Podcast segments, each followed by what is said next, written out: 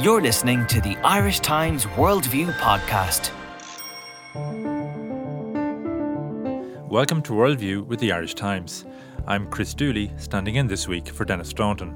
Today, we're discussing the Greek debt crisis. I'll be getting the views of our correspondents in Brussels and Athens about what the coming days are likely to bring. And I'll be speaking to Lara Marlowe in Tunisia about last week's gun attack on a crowded beach that resulted in the deaths of 38 foreign tourists, including three from Ireland. But first to Greece, where the decision of the Syriza led government to hold a referendum this weekend on the terms of an international bailout has left many people wondering if Greece is heading inexorably towards the EU exit door. To discuss that and other questions arising from the Greek crisis, I'm joined from Brussels by Suzanne Lynch, our European correspondent, and from Athens by our correspondent in Greece, Damian Mac Con Uladh. Suzanne, this is a very fast moving story, and as we speak on Tuesday afternoon, there are reports of behind the scenes talks on a last minute bid, bid to salvage a deal between Greece and its creditors. C- can you bring us up to date on what's happening? Yes. Um, well, on Tuesday afternoon, this is obviously D Day in many ways. There are two um, deadlines, if you like, today. The IMF repayment is due later on this evening, and the Greek second bailout expires today. Um, so what we've seen over the last 24 hours is that diplomatic efforts really are afoot to try and secure some kind of deal um, over the next 24 hours. Um, yesterday, we saw signs, kind of um, an alignment of of uh, of language from people like Jeroen Dijsselbloem, Jean-Claude Juncker, um, and particularly French President Francois Hollande about um, the, how the fact that the door was still open to Greece. Um, but the key issue is what would be on offer to Greece. Um, it now looks like that Jean-Claude Juncker spoke to Tsipras late, late, last night on the phone, but really that the offer that's been proposed by the creditors is the same offer that was on the table last Friday.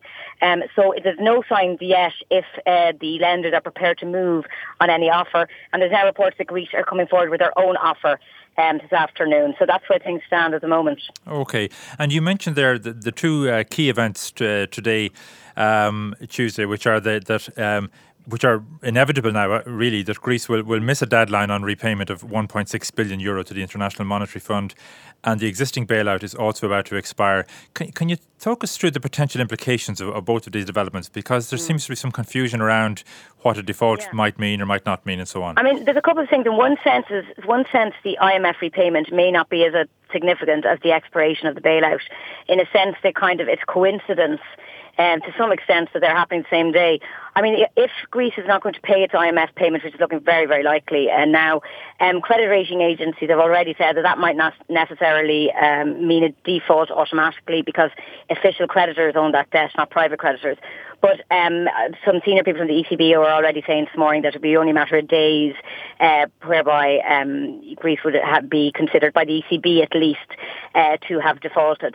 Um, the expiration of the bailout, this is also a critical issue in a lot of ways because we've now got the situation where Tsipras has called a referendum for next Sunday on a bailout agreement that's going to expire this evening. Um, now, the Eurogroup on Saturday said they weren't going to extend that further. Um, and we saw Enda Kenny and other leaders kind of saying um, in, in reply to Tsipras as early as last, uh, last night that no extension of this is on the table. Um, one reason being it would have to go to national parliaments, five other national parliaments for um, to be ratified.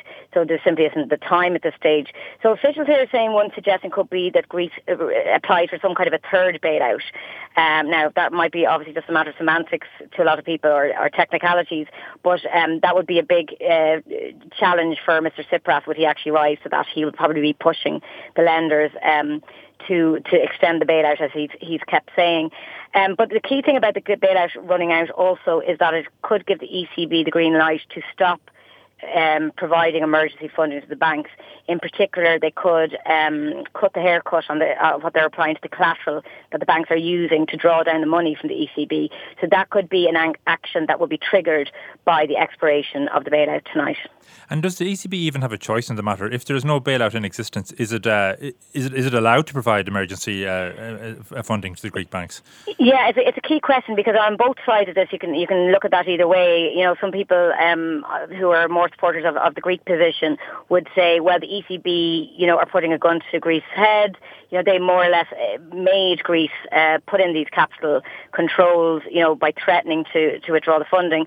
But on the other hand, other people would say that, well, Mario Draghi has done very well to actually keep his board together on this. There's huge resistance, particularly from the German members of the Governing Council, to um, to stop providing this emergency funding to Greece.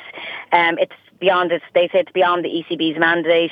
Um, and definitely, I think Draghi would find it very difficult to convince most of the board and the ECB members um, that he would be justified in keeping providing this 90 billion in emergency fundings to the Greek banks if they're not in a programme. And so ultimately, is it really a political decision, notwithstanding the fact that ECB is, is uh, supposed to be uh, independent? Yeah, I think I think one of the one of the many aspects of this crisis over the last week is that people are talking about legal legalities. Like so, for example, even the referendum. There's a question that it's would it be legal for Greece to hold a referendum on fiscal matters? That was something that was thrashed out in the Parliament over the weekend. Similarly, there's a loads of this talk now. Maybe Varoufakis bringing some kind of case to the European Court of Justice. There's loads of legal aspects to this, but ultimately, I think you're right. It, as always happens in EU politics, where there's will, there's a way, as they say, and if the political will is there to secure a deal. And this is coming from both sides. I mean, it's questionable, does Tsipras want a deal? Um, would he prefer to ride this out until Sunday and kind of go out gloriously in some kind of exit on Sunday after the referendum? You know, does he have the political will and his party? And on the other side, do people like Merkel and the other Eurogroup uh, figures and the senior EU people, are they prepared to make the political moves now to keep uh, Greece in the euro amid increasing um, language here from some member states that maybe this is the time to let it go? Okay. And Suzanne, just turning to the referendum on Sunday, and I'll bring Damian in in a moment on this. Um, as we know, just to recap, as we know, the Greek government, uh, I suppose, surprised everybody at the weekend by by withdrawing from negotiations on, on the bailout with its creditors and announcing that it would put um, the existing proposals to, uh, to the Greek people on Sunday with a recommendation from from the Syriza-led government that people vote no. Um, and the view then that uh, the Prime Minister Tsipras is, is promoting is that with a no vote, his hand will be stronger to go back to Brussels, to go back to the negotiating table with a stronger mandate to negotiate. How, how realistic is that scenario? Yeah, I mean, he, Syriza have said that they're going to advocate a no vote, and they have been arguing that this will give them a stronger hand in negotiation. And um, a lot of ink has been spilled about whether a no vote would mean exit from the eurozone. Um, how significant that is or not is really unclear. I mean, Schäuble has just said this morning, Tuesday, um, that in a private meeting, there's a report that he said just if they voted no, it wouldn't mean they, they leave the euro. I mean, technically, I suppose it wouldn't, but I suppose the message would be um, that it's rejecting uh, the uh, the program, any kind of a program with uh, Europe that demands any kind of austerity. But I think if there's a yes vote, and Damian will be able to speak about this more, uh, it's quite interesting the way the media is covering this in Greece as well. But um, the, uh, the obvious uh, issue for Tsipras is that he's called a referendum that will take place five days after uh, capital co- controls were introduced in Greece, which means that's obviously going to galvanise more support perhaps for the yes vote when people, this climate of fear and uncertainty that that is going to bring, may encourage people to vote to keep with Europe, keep with a programme, whatever the austerity demands that are there. Okay. I'll come back to you, Suzanne, in a moment on that larger question of what a yes vote and a no vote might, might really mean and discuss that with Damian As well. But first, uh, uh, Damian Mac Con Uladh in, in Athens. Um, Damian, last night we saw very large large crowds on the streets in Athens um, in support of the Syriza government. Um, tonight, uh, people on the on the the yes side of the referendum, those who, who who want to vote yes on Sunday or opposed to the government in this question, will be out in large numbers. Is it possible to say at this stage who is winning this debate in Greece? I think it's it's still very early because as I I spoke to two political analysts yesterday, uh, and, and they were saying it is just uh, simply too too early to call. And they said it, it really all depends on how the question and how the, ref- the question in the referendum is framed uh, by by both camps and how the people will actually understand uh, the framing and how they how, how, how they will see the implications of a yes or no vote. So that's that's really crucial. That's that, that's one of the that, that will decide on how people uh, uh, will vote on Sunday. And the other thing uh, Suzanne mentioned is is that is will be the effects of capital controls. Capital controls were introduced yesterday.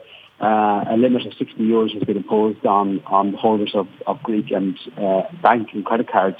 And it really is quite early, too early to say uh, what the effects of, of, of that will, will be as well, because people have uh, rents to pay, they have their bills to pay. Uh, uh, there's a big question whether people will even pay Uh, a lot of people are saying that they won't pay their bills. They won't be paying anything. Uh, one, one woman this morning told me that she won't be paying the rent on her son's, uh, her student son's apartment in, in another great city because uh, because of these capital controls. So the effects of the capital controls uh, will will also be um, a defining factor.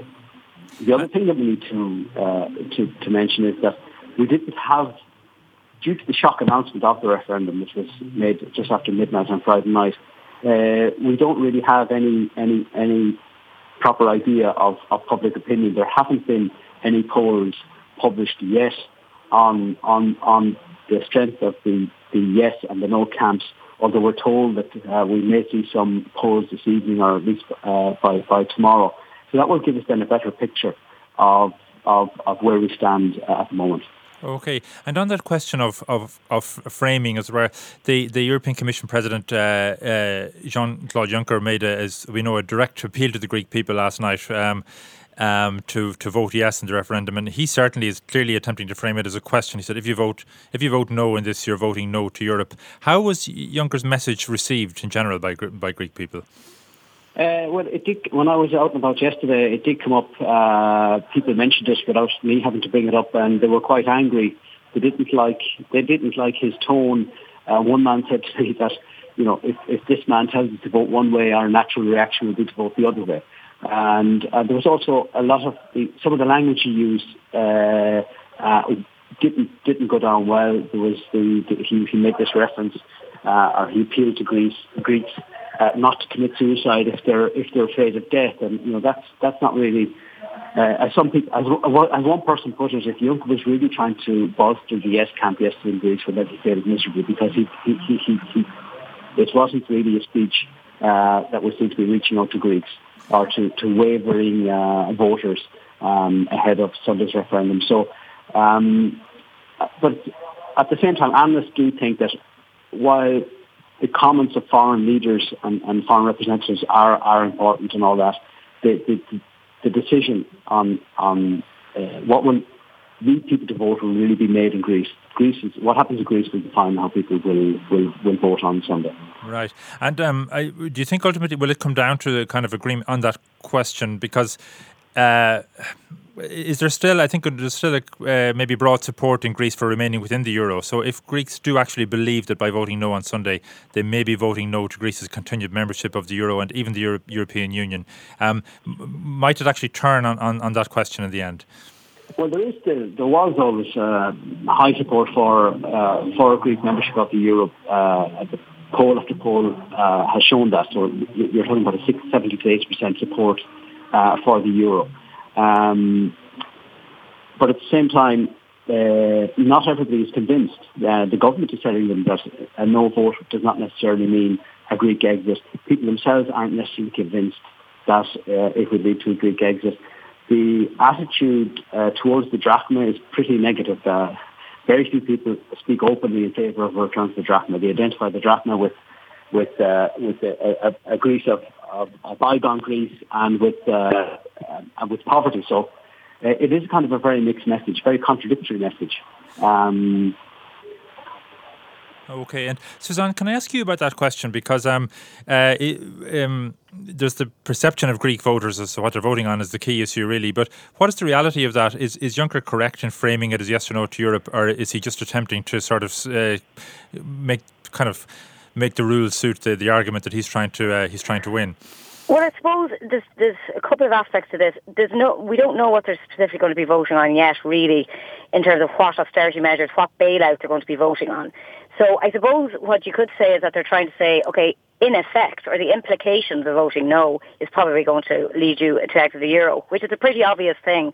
That obviously, if they vote no to, you know, the conditions that go with euro membership, and if Greece defaults on its lenders and defaults to ECB, I mean, what's crucial about membership of the euro, of the euro is being part of the single currency, uh, EMU, and you know, using Greece, uh, Frankfurt as the central bank, etc. So if, you know, events will probably be superseded, the referendum will be superseded by events really in the next few days. You know, if the ECB were to pull funding, you know, and if Greece in particular was to default to the ECB on the 20th of February when its next big payment, well then that's going to open up big questions about the membership of the single currency. I mean, at the very least, it's going to put on huge pressure on the euro um, if uh, they vote no next week. Um, and we'll probably see a lot more concerted action from the ECB in terms of maybe, well, probably more, you know, quantitative easing, bond buying and that kind of thing. Um, but I suppose the biggest issue will be its political dimensions if there's a, if there's a no vote. Um, and will Tsipras continue as Prime Minister there and what he will what will be his next step, uh, if you like, because he will see this as a mandate not to um, not to continue with the austerity program uh, that has been offered by the uh, the lenders. Okay, and um, Damian, I might come back to you on one, one just one other question. The, the, the actual wording of the referendum to be put to the people on, on Sunday seems um, uh, very convoluted. I mean, as certainly as translated into English, one sentence from it reads: "Should the plan of agreement be accepted, which was submitted by the European Commission, the European Central Bank, and the International Monetary Fund." In the European group, in the Eurogroup, sorry, of the 25th of May 2015, and comprises two parts, which constitute their unified proposal. That certainly is translated. Is it is it uh, any easier to understand in Greek? And uh, is this an issue in the in the referendum on Sunday? Greek isn't always the clearest language, it's, uh, especially bureaucratic Greek. Greek can be quite bureaucratic. I think the question is uh, the question. Yeah, the, the question, the, the, the, way the question is, is, structured on the ballot paper is is uh, very convoluted. But people generally uh, know what they're being asked. Now, the, the whole problem with the ballot paper is, of course, that the proposal that is mentioned on the ballot paper no longer officially exists. Um, and the other peculiar thing about the ballot paper is that the yes box is is is, is put above the the the, uh, the no box is put above the yes box, which is kind of uh, a bit unusual. Generally, yes uh, uh, comes on top. Um, so it, it is it, it is kind of an, a, a moot exercise in a way. If, if, if the proposal that is mentioned in, in the ballot in the ballot paper no longer exists, so the government though still sees it as having a very strong uh, symbolic value. Uh, last night, the prime minister, uh, in, in, an interview with State TV, he basically said that a, a, very strong mandate, a renewed mandate from the people would strengthen, strengthen his uh, negotiating uh, arm. Now, whether that turns out or not is, is, a different question, but that is certainly the government's line. And the other thing I think I, I, I, I should bring in, uh, of course, the, the, Greek people are being told uh, plenty of things by their own government, and, and, and, and, and uh, there's quite a lot of support for, for the government's line here. But at the same time, the Greek media, uh, the private media, are, have taken a very critical stance towards government, a very critical stance towards the referendum idea. So there is a debate taking place in Greece. It's quite, it's quite a strong debate, quite a heated debate, but uh, uh, the debate is taking place, and I think people will uh, make up their minds based on, on, on, on that debate between now and Sunday. Okay, and you say we should have opinion polls maybe uh, Wednesday, Thursday. I've heard I, I heard uh, today that there, might, that, that there may be an opinion poll this evening or tomorrow. Some people also say that opinion, the publication of opinion polls may be banned because this is what sometimes happens before elections. So I, am not I'm not 100 percent sure what the what the story about uh, what the story about that is. But there is one thing I should uh, just in the last hour or so I, I, I, there's a lot of rumours in Athens that there may be uh, that there is an attempt to try and uh, um, uh, reach some kind of a compromise uh, there are rumours that Alexis Tsipras may be flying to Berlin or may be flying to Brussels this afternoon. Foreign, foreign correspondents have been summoned to the to the press uh, secretariat for a briefing from the alternate uh, finance minister and some other government officials. So we don't really know what that all that means right now, but we'll, we'll find out uh, in, in half an hour or so. So that there could be developments today, but okay. We'll have to see. Great. Well, we'll see what the next hours and days uh, uh, bring And this, as I mentioned at the outset, very fast moving story. Um, Suzanne Lynch in Brussels and Damian Mac Con Uladh in Athens. Uh, thank you both very much. You're listening to the Irish Times. Next to Tunisia, where last Friday, holidaymakers on a beach in the resort town of Sousse had their tranquility and in many cases their lives shattered by the arrival of a gunman who shot dead 38 tourists, including three Irish people Lorna Carty from County Meath, and Westmeath couple Larry and Martina Hayes. The jihadist group Islamic State claimed responsibility for the attack. I'm joined now by Lara Marlowe, our Paris correspondent who is in Sousse. Um, Lara, uh, can you bring us up to date first on the investigation into this attack? Because there were conflicting reports uh, in the last 24 hours about how many arrests arrests there had been and so on. Has anything been clarified on, on, on that front? No, uh, there is still conflicting information. The Tunisian government, I'm afraid, is are very poor communicators. Uh, at his press conference yesterday, the Tunisian Minister of the Interior, uh, Najm Gharsali, first told us that one arrest had been made, that the um, the detained man would be treated according to the norms of human rights, and then two or three minutes later, he said several people had been arrested, uh, but that he couldn't tell us any more. Uh, so there, there are a lot, there's a lot of confusion, a lot of rumors going around about how many gunmen were there, how many people have been arrested, were there security forces who had weapons and did not pursue the assassin, and the government has made no effort to clarify these things mention of the assassin, Lara, uh, Seifeddine Rezgui, you've been writing about him in, in, the Irish Times over the past couple of days. Um, a, a, guy with a, a, a, background, a profile that, that um, uh, suggested uh, normality, a, a, student, electronic student, um, never, um, never in any kind of trouble. And yet, for the past 18 months, he had been advertising his um, radical inclinations and so on on social media, and yet seems to have escaped the attention of the authorities there completely. Um, is, this a case really of um, a lone wolf who was operating under the radar and could not have been spotted, or should the Tunisian authorities have um, been alert to the dangers posed by this man? They, uh, my impression is that they certainly should have been alerted to it. Um, there are 80 mosques which the government says are out of control. So that's uh, verbatim what they say about them. They say they're going to close them down this week. Uh, but the question in everyone's minds here is why were these mosques not closed down sooner if the government knew that they were a hotbed of jihadism? Uh, Seifeddine Rezgui, the assassin, uh, was, as you say, a normal young man. He loved football. He loved breakdancing. He even posted a video of himself breakdancing with a, a sort of baseball cap and a necklace uh, in 2010.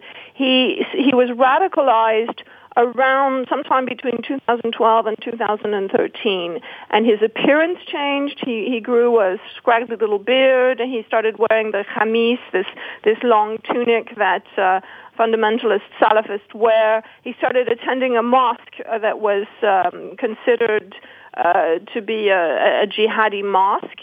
Um, the authorities don't notice. Now, obviously, there are thousands of, of young men in this situation in Tunisia, but from the end of 2013, everything he posted on his Facebook page and also the tweets he was sending uh, were, were, quite radical, and, and, there was nothing that was not radical. Uh, I'll give you an example. On his um, his cover page, there's a picture of, an, of a man holding a Kalashnikov, seen from the back, and, and the caption on it is, if love of jihad is a crime, world take note that I'm a criminal. Uh, and even on the day of the massacre, uh, in the morning, he posted a tweet at 6:40 a.m., which was really announcing his crime. Uh, it, he said, "This is the beginning of terror," and he signed it hashtag Conquest of Sousse. Um, if the authorities were really, you know, keeping up with these things, somebody would have noticed that and said, "Hey, uh, alert! you know, all stations alert in today, something something bad is going to happen, but they just ignored it. And one of the things that is coming out of this this tragedy, this atrocity, is that the Tunisian authorities say they are going to create a unit specially to monitor the internet and social media. Um, this is also something that's happening in France, in, in other countries that have uh, faced this jihadist threat, that have had attacks. They realize that the internet is where it's happening. The, the internet is where young men are being radicalized. Uh, Rezgui was spending more and more time alone with his computer on the internet. He wouldn't tell anyone what sites he was visiting, where he was surfing. Um, so that there is going to be a crackdown on that. Lara, you were in Tunisia as recently as last March following the attack at the Bardo Museum in, in, Tunis, in which 22 people were killed. At that time, the government promised a strong response, including a new anti terrorism law, the deployment of extra troops in the cities, and so on. And, and yet, the security. Um, um, where this attack took place on Friday seems to have been almost non-existent. So, do you think can people have confidence in in, in this time in the in the in the, the response that the government is promising on this occasion? Uh, no, I'd say that the confidence is, is weak, although the anti-terrorism law is finally going to be voted. They, they've announced a date for it, which I believe is July 23rd. Uh, one of the things the law will do will crack down on, it will crack down on financing for associations and groups and mosques and, and so on. They're going to control that more clearly. I, uh, the only explanation that I have is that the, the, government was in denial about the magnitude of, of, of the threat. There is a tendency here, and, and, perhaps it's just a human characteristic, to to say, well, no, this could never happen again. This was just a one-time thing. This was horrible, but Tunisians are peace-loving people, and, and this was just a fluke. Uh, but I think after this, this time well, you know, will, will they really get their act together this time? That that's the question because all of the the special measures that they say they're going to take now, they said they would take after the Bardo attacks. And for example, the the sort of flagship measure is that they're going to create or or employ 1,000 more armed police to guard hotels, and they're going into uh, I think it's 690 something hotels. So that that's really it's less than two policemen. It's really one and a quarter or one and a third policeman for every hotel. Now, is that really if you've got uh, determined um, killers like the, the two guys who went into the Bardo, and you remember when the Bardo was attacked, there were four security guards and they'd all gone off to have coffee together at the same time. So uh, you know, it, it's not frankly terribly convincing. Um, some people are recalling that under the Ben Ali dictatorship, which ended uh, in 2011, they used to have uh, police patrols on the beach on horseback police patrols, and they also had uh, quad police patrols, you know, on those those four wheel motorcycles. And that stopped completely after the, the Jasmine Revolution. And I, I think also this is a very young government. Um, they had uh, more, three years of, of an Islamist, a moderate Islamist government, and they were thrown out, and now they've got a, a sort of centrist uh, coalition government, and they're still kind of finding their way, and, and they don't have this same kind of security mindset that the dictatorship had, um, but they, they, we hope that they're going to learn fast. Um, the other thing that's different this time is I think the resolve of the Europeans to support the Tunisians, to cooperate with them on security is much greater. We saw yesterday here in Sousse the interior ministers of France, Britain, and Germany uh, come to Tunisia, visit the site of the massacre in the very hotel where the massacre occurred. They held a press conference and they said over and over and over, we are determined, we will not let this continue, we will fight this, and, and so on and so forth. And, you know, the rhetoric was great. Whether in actual fact they can prevent such attacks, uh, we will see. And of course, Lara, lest it sound like we're, we're beating up on the Tunisian authorities, as we know, there were a number of attacks last Friday. There was one in, in France, uh, uh, one in, in Kuwait, um, Somalia, and so on. And um, so, so this problem of dealing with Islamic State and like minded groups and the kind of ideology they, they inspire it's it's a very difficult um, it's something very difficult governments are confronting, isn't it? Because you have individuals who are not necessarily uh, acting under orders or linked to these groups, but they're acting they're inspired by them, acting alone, and. Uh, um, one doesn't know where the next uh, threat or attack is going to come. H- how do you think governments can deal with this sort of new threat that they haven't faced before? Well, it's a huge problem, Chris. Um, David Cameron said, called it the struggle of our lifetime uh, and, and, it is. But I, I think one thing that strikes me here in Tunisia is that you have two different, completely separate, almost hermetically sealed from each other worlds. You have the majority of Tunisians who are a very warm and friendly, welcoming people, very westernized, the most, by far the most westernized of, of any Arab country, who are absolutely devastated by these attacks and horrified by them. And then you have um, a sort of minority fringe group who are radical uh, Muslims who do not like the West, who consider the West their enemy, who hate them, who want to want to massacre them, and it's as if there were no connection whatsoever. And, and, and you know, even in in France where I live, you see a similar kind of division uh, between people. And first, one of the most important things I think is through education, through social programs, through the government reaching out, you have to break down the walls around in France, around the banlieue, in Tunisia, these uh, poor areas where they come from. Uh, Rezgui was from a very poor family, although he'd been a good student and was succeeding in his studies. um, you have to in some way uh, communicate with these people and not just let let their their numbers grow and let them keep radicalizing. I think the internet, as I said, is a, is a very very important thing. Um, uh, Islamic State recruits on the internet. There's a lot of proselytizing on the internet. There has got to be some kind of control of that. Uh, surveillance. I mean, over and over in France, we've seen, for example. Um, uh, Yassine uh, Salhi, the, the man who beheaded his boss on Friday near Lyon, uh, had been on a watch list. Um, it's very, very hard. Obviously, you can't watch everybody in, in your country, but there needs to be perhaps more efficiency in that sort of thing. I, it's, I don't think you can stop it completely. I think it's going to go on for, for years and years and years. Um, but th- there, there certainly is a growing awareness in our countries, in our governments, that is it is a very very serious threat, and and it has to be dealt with. Okay, and Lara, can I just bring you back before we we wrap up to to where you are now in Sousse? Um, I've been struck watching the mm, television on television during the week. The, we've seen some tourists uh, leaving and others then arriving and saying no, they're determined to go ahead with their holidays. We can't let these people win and so on. What's the atmosphere there like now? Um, is there a semblance of normality about it? Are people there enjoying their holidays um, as if this had never happened, um, or, or, not? It's it's both at the same time. There are people relaxing and having a good time. I was a little bit shocked last night, as I as I mentioned. I'm staying in the hotel next door to the the, the site of the massacre, and there was very very loud music. And, and somehow, when things, you know, should they really be playing loud music, um, you know, just a few days after 38 people were massacred here?